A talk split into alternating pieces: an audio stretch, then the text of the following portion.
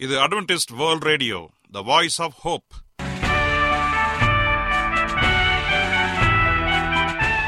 வணக்கம். அன்பான வானொலி நேயர்களே உங்கள் அனைவரையும் கர்த்தராகிய ஆண்டவர் இயேசுவின் நாமத்திலே வாழ்த்தி எங்களது இன்றைய ஒளிபரப்பை கேட்க உங்களை அன்போடு வரவேற்கிறோம். பரலோக வாழ்க்கைக்கு வழிகாட்டக்கூடிய எங்களது ஒளிபரப்பில் இன்று இடம்பெற இருக்கும் நிகழ்ச்சிகள் உடல் ஆரோக்கியத்தை குறித்த செய்திகள் ஆன்மீக சிந்தனைக்கான தேவ செய்திகள் மற்றும் காதுக்கு இனிய கீதங்கள். இன்றைய உலகில் வியாதிகளின் எண்ணிக்கையை கணக்கிட முடியாது.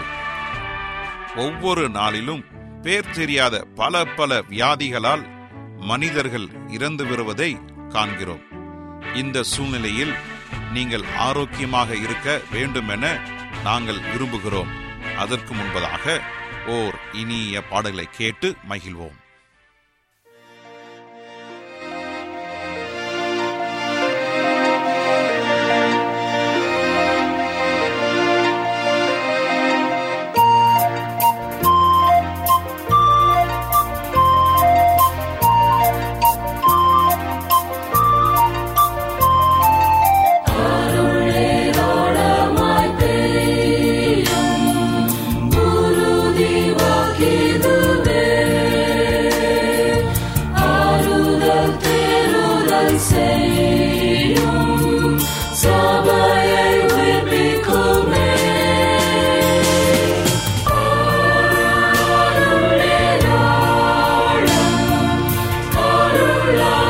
see.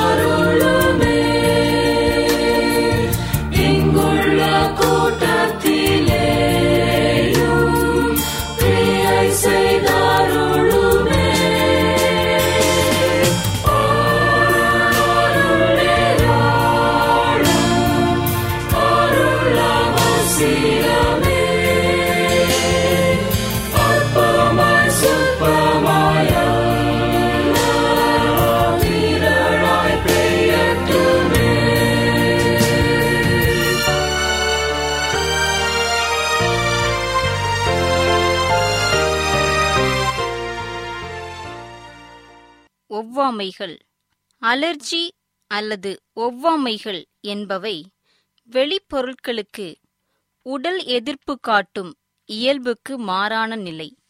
அதாவது உடல் சிற்சில வெளிப்பொருட்களுடன் நட்புடன் பழகுவதில்லை என்பதாகும். துன்புறுபவர் வெளிப்பொருள் உடம்புக்கு ஆகாமல் அதிக தொல்லைப்படுகிறார். இப்படிப்பட்டவர்கள் ஒவ்வாமை காரணிகளான அலர்ஜன்களுக்கு கேடான வழிமுறைகளில் எதிர்ப்பு காட்டுகின்றனர். இந்த ஒவ்வாமை காரணிகள் சுற்றுச்சூழலிலோ தோலுடன் தொடர்பு கொள்ளும் நிலையிலோ இருப்பவை. இவற்றிற்கு உடலானது ஒரு கேடான விதத்தில் எதிர்ப்பு தெரிவிக்கிறது. ஆஸ்துமா என்றால் அலர்ஜன்கள் உள்ளே நுழைவதற்கு தடை போடும் வகையில் உடலானது மூச்சு பாதைகளை சுருங்க செய்கின்றது. ஆனால் இவ்வாறு மூச்சு பாதைகளில் ஏற்படும் சுருங்குதல்கள் உடலுக்கே கெடுதலாக மாறிவிடுகின்றன. எனவே ஆளால் சரிவர மூச்சு விட முடிவதில்லை. எனவே இது நுரையீரல் அலர்ஜி பொதுவாக மூச்சுக்குழல் தொடர்பான ஆஸ்துமா எனப்படுகிறது. மூக்கிலும் தோளிலும் கூட அலர்ஜி என்கிற ஒவ்வாமை தோன்றலாம். இதனால் விடாத மூக்கு ஒழுகல் தோல் அரிப்பு அழற்சிகள் போன்றவை உண்டாகக்கூடும். ஒவ்வாமை உணவு ஒவ்வாமையாகவும் இருக்கக்கூடும். இதனால் பல்வேறு வயிறு குடல் சிக்கல்கள் உண்டாகின்றன. ஒவ்வாமைகள் கண்களை தாக்கலாம். அதனால் கண்கள் சிவந்து போகலாம். இவ்வெவ்வேறு வகைப்பட்ட ஒவ்வாமைகள் அடிப்படையில் ஒரே வகை காரணியால் விளைபவை. ஆளின் இயல்புக்கு ஏற்ப மாறுபடும். வெவ்வேறு வகை ஒவ்வாமை காரணிகள் எவை என பார்ப்போம். ஒன்று காற்று மண்டலத்திலிருந்து வந்து நேரடியாக உடலுடன் தொடர்பு கொள்ளக்கூடியவை. தூசி தும்புகள் பூஞ்சனங்கள் பூந்தாதுகள் போன்றவை. இவை மிகுதியும் உயிர்வேதிம அலர்ஜி கூறுகளாகும். இரண்டாவது புகை புழுதி மாசுகள் தூசுகள் வண்டிகளிலிருந்து வெளிப்படும் புகைகள் கரிகள். இத்தகைய மாசுகள் தொடர்ந்து பெருகிக் கொண்டே போகின்றன. பாம்பு நஞ்சு தேள் கொட்டு தேனீ கொட்டு நஞ்சு போல் அலர்ஜன்களும் உடலில் நேரடியாக நுழையக்கூடியவை. இவை உடலில் திடீர் எதிர்விளைவுகளை உண்டாக்கக்கூடும். சில நேரங்களில் ஆளை கொல்லவும் கூடும். நாம் வேறு சில நோய்களுக்காக எடுக்கும் சில மருந்துகள் கூட அலர்ஜன்களாக இருக்கக்கூடும். சிற்சில மருந்துகளால் மாசுகள் தூசுகள் பூந்தாதுகள் போன்றவற்றை உள்ளிழுப்பதால் இன்ன பிறவற்றால் குப்பை கூலங்கள் தூசு தும்புகள் பூஞ்சனங்கள் நிறப்பூச்சிகள் அதாவது பெயிண்ட்கள் கடும் நெடிகள் இவற்றுடன் சிற்சில உணவுகள் எலுமிச்சை வகை பழங்கள் கடல் உணவுகள் அஜினோமொட்டோ அல்லது சீன உப்பு. இதனால் வரும் இழுப்பு கோளாறு சீன உணவு ஆஸ்துமா எனப்படுகிறது. இதற்கு இந்த அஜினோமோட்டோ காரணம் என குற்றம் சாட்டப்படுகிறது.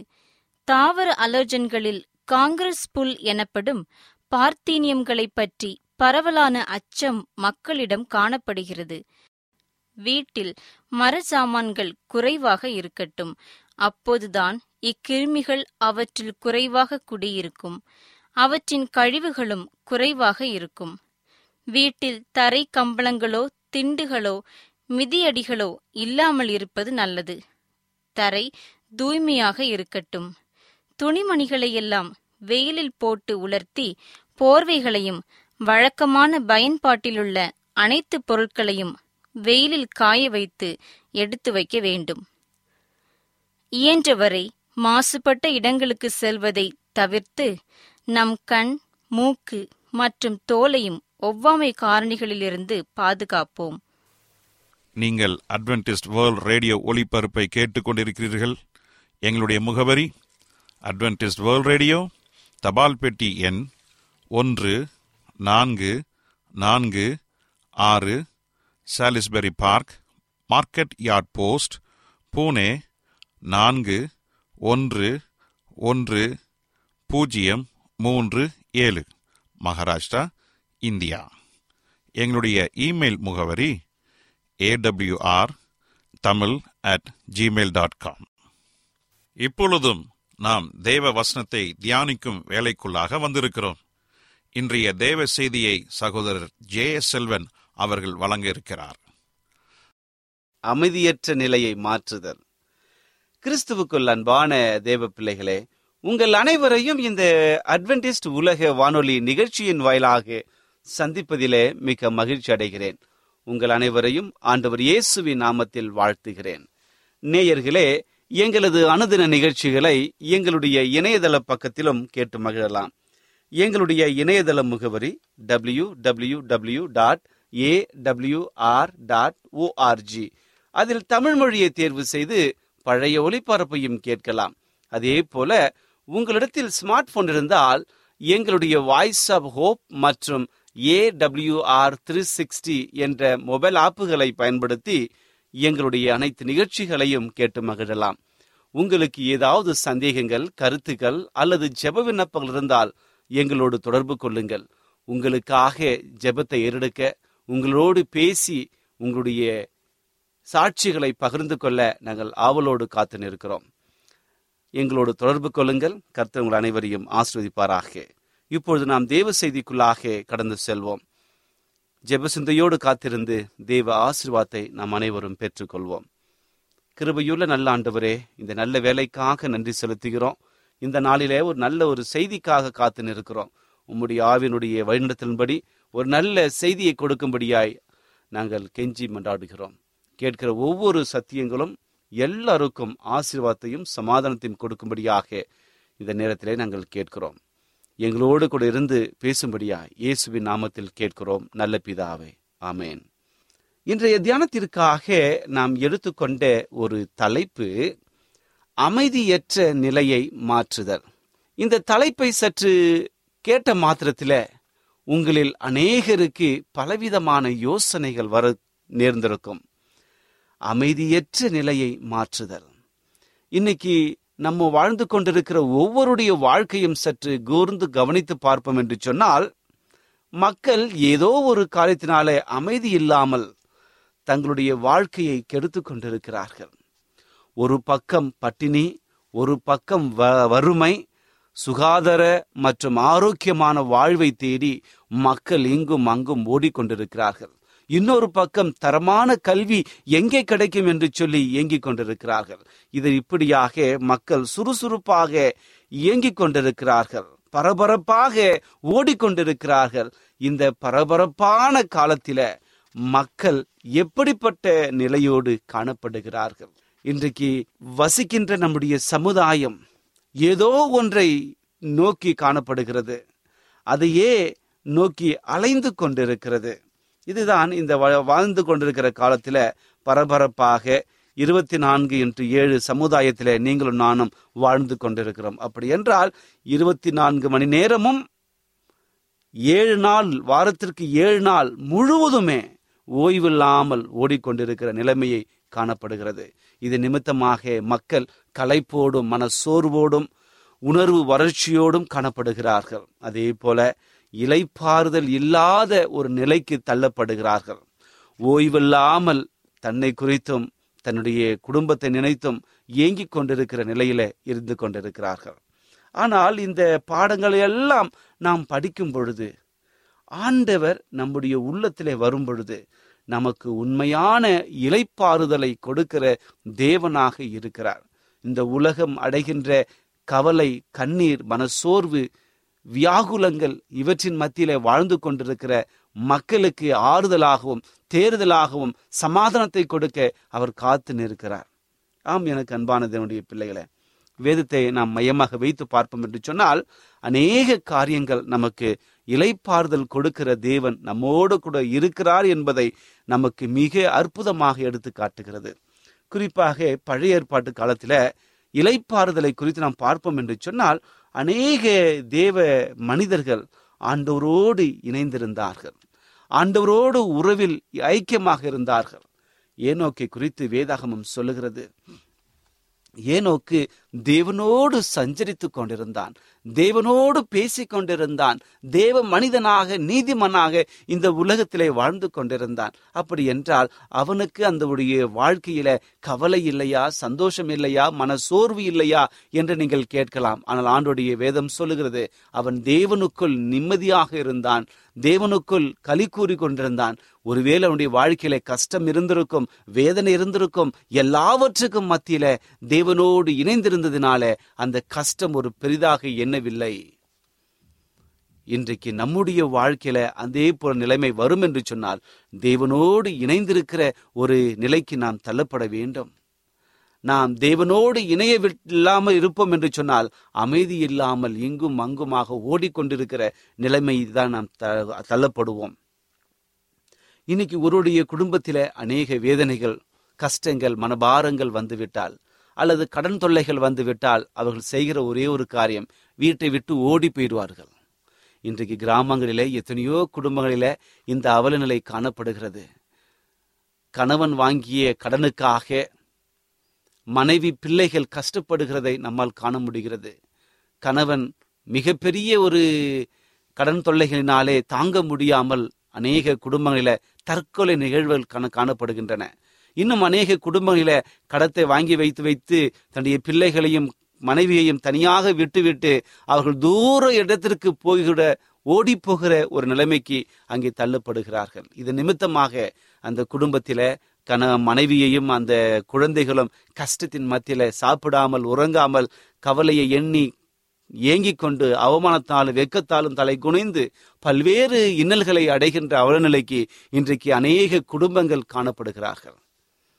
அது மட்டுமல்ல இன்றைக்கு இந்த கவலை மனசோர்வு அனைவருடைய வாழ்க்கையில நிம்மதி இல்லாமல் ஒவ்வொரு நாளும் நகர்த்துவதை நாம் செய்தித்தாள்களிலும் தொலைக்காட்சிகளிலும் பார்க்கிறோம் கேட்டுக்கொண்டிருக்கிறோம். ஆனால் இப்படிப்பட்ட சூழ்நிலையில நமக்கு ஒரே ஒரு ஆறுதல் என்னவென்று சொன்னால் ஆண்டவர் இயேசு கிறிஸ்து தான். ஆண்டவர் இயேசு கிறிஸ்து தான் நமக்கு ஒரு நம்முடைய நிலைமையை சரியாக ஆக்குவதற்காக எந்த இடத்தில் இருந்தாலும் நாம் சரியான முறையில பாதுகாக்கப்பட வேண்டும் என்று ஆண்டவர் விரும்பி கொண்டிருக்கிறார். அதனாலதான் இந்த ஒரு காரியங்களை ஆண்டவர் நமக்கு அற்புதமாக வழிநடத்தி பராமரித்து வருகிறார் என்று சொல்லி இந்த வேத வாக்குதத்தின் மூலமாக நாம் புரிந்து கொண்டிருக்கின்றோம். அமைதியற்ற நிலை எதுவாக இருந்தாலும் ஆண்டவர் நமக்கு அமைதியை கொடுக்கிற ஒரு சூழ்நிலையை நமக்கு ஆண்டவர் ஏற்படுத்தி கொடுத்திருக்கிறார். ஆமாம் எனக்கு அன்பான தினுடைய பிள்ளைகளை ஆதியகம நான்காம் அதிகாரத்தை படிப்போம் என்று சொன்னால் நம் அனைக்கு அனைவருக்குமே நன்றாக தெரிந்த ஒரு சம்பவம். ஒன்றிலிருந்து பனிரெண்டு வரை இருக்கிற வசனங்களில காயினை குறித்து நாம் பார்க்கிறோம். அங்க காயின் ஒரு பாவத்தை செய்துவிட்டு தூரத்திற்கு ஓடி போகிறான் ஓடி போனவன் அலைந்து திரிகிறான்.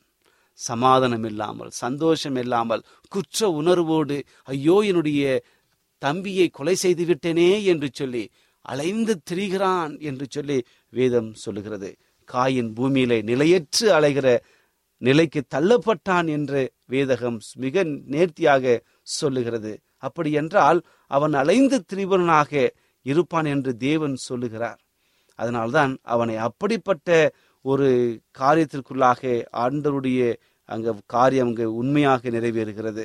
அப்படி என்றால் ஆதியாகமம் நமக்கு சொல்லுகிற மிகப்பெரிய ஒரு பாடம் என்று சொன்னால் நாம் நிலையற்று அலையாமல் இருப்பதற்கு ஆண்டவர் இயேசு கிறிஸ்து நம்மோடு கூட இருக்கின்றார். ஆண்டோடைய பிரசந்தினத்திலிருந்து நாம் எப்பொழுதும் ஓடாமல் தேவனோடு இணைந்திருக்க நாம் முற்பட வேண்டும். அப்படி நாம் முற்படும்போது என்று சொன்னால் நமக்கு அற்புதமான சந்தோஷத்தை அற்புதமான ஆசீர்வாதத்தை கொடுக்க அவர் ஆயத்தமாக இருக்கிறார். ஆம் எனக்கு அன்பான தேவனுடைய பிள்ளைகளே உங்கள் வாழ்க்கையில் ஏதோ ஒரு பிரச்சனை உங்களை அமைதி இல்லாமல் செய்து கொண்டிருக்கிறதா? உங்களுடைய வாழ்க்கையில் காணப்படுகிற அனைத்து பிரச்சனைகள் மத்தியிலும் வழி இல்லையே என்று சொல்லி ஏங்கிக் கொண்டு கண்ணீரோடும் பயத்தினாலும் கலங்கி கொண்டிருக்கிறீர்களா? கவலைப்படாதீர்கள். ஆண்டவர் சொல்லுகிற ஒரு காரியம் என்று சொன்னால் யோவான் பதினான்காம் அதிகாரத்தில் வசனங்கள் ஒன்றிலிருந்து ஆறு வரை இருக்கிற வசனத்தை வாசிப்போம் என்று சொன்னால் அங்கு சொல்லப்பட்டுகிற ஒரு காரியம் உங்கள் இருதயம் கலங்காதிருப்பதாக. அது இதுதான் இன்றைக்கு ஆண்டு நமக்கு கொடுக்கிற மிகப்பெரிய ஒரு வாக்கு தத்தம் உங்கள் இருதயம் கலங்காதிருப்பதாக. தேவனிடத்தில் விசுவாசமாயிருங்கள் என்னிடத்தில் விசுவாசமாயிருங்கள் என்று சொல்லி இங்கு இந்த வசனம் முழுவதும் படிப்போம் என்று சொன்னால் நாம் தேவனிடத்தில் விசுவாசமாய் இருக்கும் பொழுது அவர் நம்மேல் அற்புதமான காரியங்களை செய்ய அவர் ஆயத்தமாக இருக்கிறார். உங்கள் இருதயம் கலங்காதிருப்பதாக என்ற மிக நம்பிக்கையோடு வாழ்வதுதான் அவருடைய அழைப்பாக இருக்கிறது.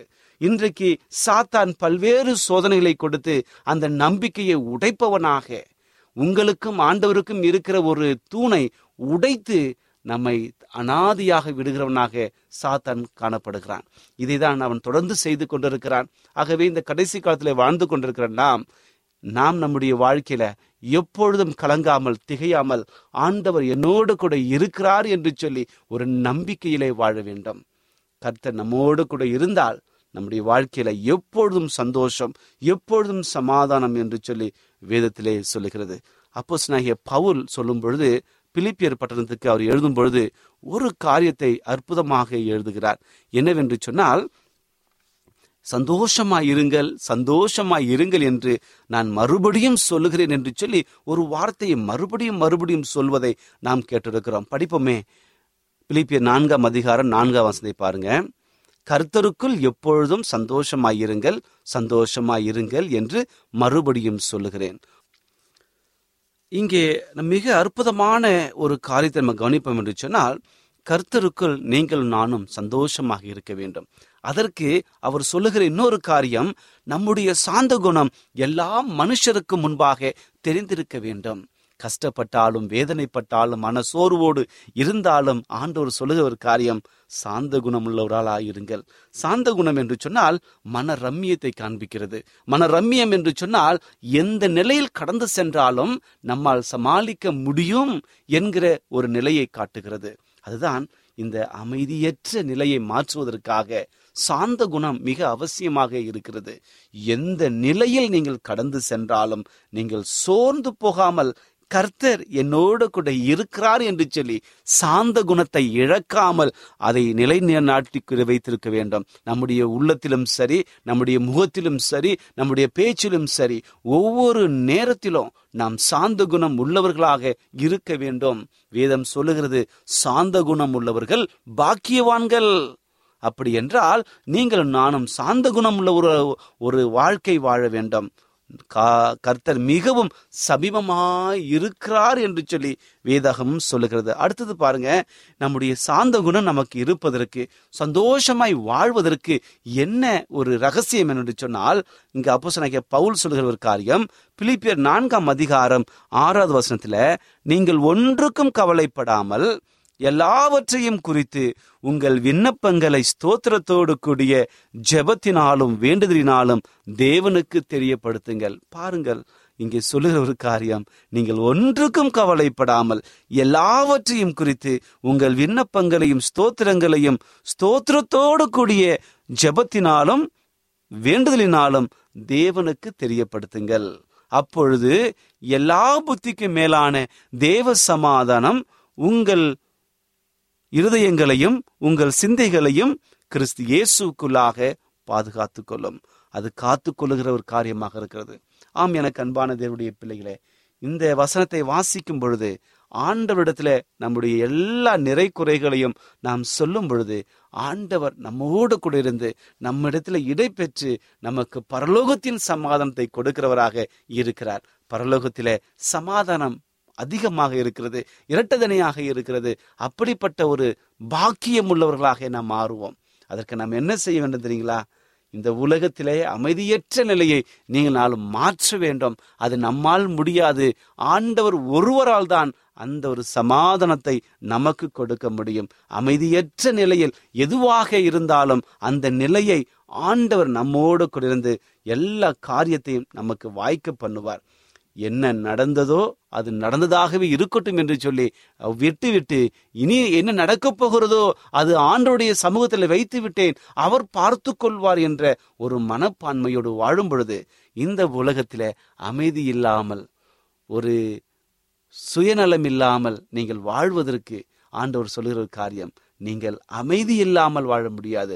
அமைதியோடு மன சாந்தத்தோடு சந்தோஷத்தோடு கம்பீரமாக இந்த உலகத்தில் வாழ்வதற்கு அவருடைய துணை நமக்கு தேவை. ஆனால் நாம் செய்ய வேண்டியது ஒரே ஒரு காரியம்தான். ஆண்டவர் அழைக்கிற அழைப்பிற்கு நாம் செவி சாய்த்து அவருடைய கரத்தில் நம்முடைய வாழ்க்கையை ஒப்பு கொடுக்க வேண்டும். அவர் அழைக்கிற அழைப்பு என்ன தெரியுங்களா? மத்திய பதினொன்றாம் அதிகாரம் இருபத்தி எட்டாவது வசனத்துல அவர் அழைக்கிற அழைப்பு மிக அற்புதமாக இருக்கிறது. அந்த அழைப்பை சற்று கவனியுங்கள். வருத்தப்பட்டு பாரம் சுமக்கிறவர்களே நீங்கள் எல்லோரும் என்னிடத்திலே வாருங்கள். நான் உங்களுக்கு இலைப்பாறுதல் தருவேன்.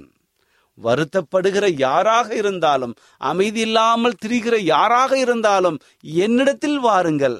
இயேசுவிடத்திலே வரும் பொழுது அவர் நமக்கு இலைப்பாறுதல் கொடுக்கிற தேவனாக இருக்கிறார். உங்கள் வாழ்க்கை கஷ்டத்தோடு கவலையோடு மனபாரத்தோடு எத்தனையோ இழப்புகளை சந்தித்து எப்படி என்னுடைய வாழ்க்கையை நகர்த்துவது என்று சொல்லி யோசித்து கண்ணீரோடு இந்த நிகழ்ச்சியை நீங்கள் கேட்டுக்கொண்டிருக்கிறீர்களா? என் அன்பான சகோதரனை சகோதரியே கலங்காதீர்கள். நம்முடைய ஆண்டவர் சொல்லுகிறார் என்னிடத்தில் வாருங்கள். நான் உங்களுக்கு இலைப்பாறுதல் தருவேன் என்று சொல்லுகிறார். ஆகவே இப்படிப்பட்ட ஆண்டவர் நம்மோடு கூட இருக்கும் பொழுது நமக்கு ஏன் கவலை? நமக்கு ஏன் வெறுமை?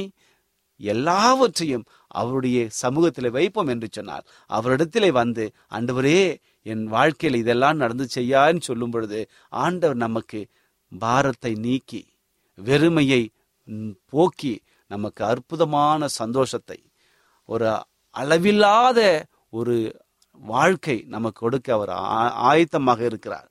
ஆம் எனக்கு அன்பானதனுடைய பிள்ளைகளே உங்கள் வாழ்க்கையில் எதுவாக இருந்தாலும் அதை நன்மையாக மாற்ற காத்து கொண்டிருக்கிறார். ஆனால் நீங்கள் செய்ய வேண்டியது அவரிடத்திலே வந்து அப்பா பிதாவே என்று சொல்லி உங்கள் பாவங்களை அவரிடத்திலே கொட்ட வேண்டும். அந்த கொட்டிய பாவங்களை மறுபடியும் செய்யாமல் அதிலிருந்து விலகி வாழ வேண்டும். பரிசுத்தத்தை காத்து கொள்ள வேண்டும். இப்படி வாழும் பொழுது இந்த உலகத்தில் அமைதியில்லாத நிலையில் நீங்கள் மாற்றப்பட்டு தேவனோடு இணைந்து வாழும் பொழுது ஒரு சமாதானத்தோடு ஒரு அமைதியான ஒரு வாழ்க்கை வாழ ஆண்டர் உங்களுக்கு கிருபை செய்வாராக. இப்படிப்பட்ட ஒரு ஆசீர்வாதம் உங்களுக்கு வரும்படியாக நான் வாழ்த்துகிறேன். கருத்தை உங்கள் யாவரையும் ஆசிர்வதிப்பாராக. ஜெபிப்போமா? எங்களை அதிகமாய் நேசிக்கிற நல்ல ஆண்டவரே இந்த நல்ல வேலைக்காக நன்றி செலுத்துகிறோம். இந்த நாளிலே அமைதியற்ற நிலையை மாற்றுகிற தேவன் என்பதை நாங்கள் உணர்ந்து கொண்டோம் தகப்பனே. ஒரு நல்ல செய்தியின் மூலமாக நாங்கள் எங்களுடைய நிலைமை எப்படி இருந்தாலும் எங்களை அமைதிப்படுத்துகிற தேவன் நீர். நீர் எங்களை சாந்தத்தோடும் சமாதானத்தோடும் பரலோகத்தின் சந்தோஷத்தோடும் எங்களை வழிநடத்துகிறீர் என்பதை நாங்கள் உணர்கிறோம் தகப்பன். இந்த செய்தியின் மூலமாக எங்களோடு நீர் இடைப்பட்டமைக்காக உமக்கு நன்றி. இந்த செய்தியை கேட்ட ஒவ்வொரு குடும்பத்தையும் ஆசீர்வதிங்க அவருடைய வாழ்க்கையில் காணப்படுகிற எல்லா அமைதியில்லாத நிலையை நீங்கள் அறிந்திருக்கிறீங்க. அந்த நிலையை இந்த நேரத்திலே மாற்றி சமாதானத்தையும் சந்தோஷத்தையும் கலிப்பையும் அந்த குடும்பத்திற்கு நீ கடலிடும்படியாக ஆய்ச்சிப்பிக்கிறேன் கண்ணீரோடு இந்த நிகழ்ச்சியை கேட்டுக்கொண்டவர்களுக்கு கண்ணீரை துடைத்து சமாதத்தை தாருங்க வியாதிகள் மத்தியிலே படுத்த படுக்கையில இந்த நிகழ்ச்சி யாராவது கேட்டுக்கொண்டிருந்தால் அவருடைய உள்ளத்திலே சமாதானத்தை தரும்படியாக நாங்கள் ஜெபிக்கிறோம். ஆம் ஆண்டவரே எந்த நிலையிலிருந்து அவர்கள் கேட்டிருந்தாலும் அந்த நிலையை நன்மையாக மாற்றும்படியாய் ஜெபிக்கிறேன். என் ஆண்டவர் எனக்கு விடுதலை கொடுத்தார் என்று சொல்லி அநேக சாட்சிகளை கேட்டு உண்மை நாங்கள் உற்சாகமாய் துதிக்க வழிநடத்தும்படியாய் இயேசுவின் நாமத்தில் கேட்கிறோம் நல்ல பிதாவே. ஆமேன்.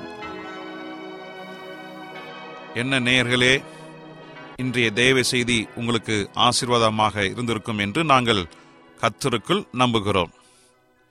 எங்களுடைய இன்றைய ஒளிபரப்பின் மூலமாக நீங்கள் கேட்டு பயனடைந்த நன்மைகளையும் சாட்சிகளையும் எங்களுடைய நிகழ்ச்சியை குறித்த உங்களுடைய கருத்துகளையும் விமர்சனங்களையும் எங்களுக்கு எழுதி அனுப்புமாறு உங்களை அன்புடன் வேண்டிக் கொள்கிறோம்.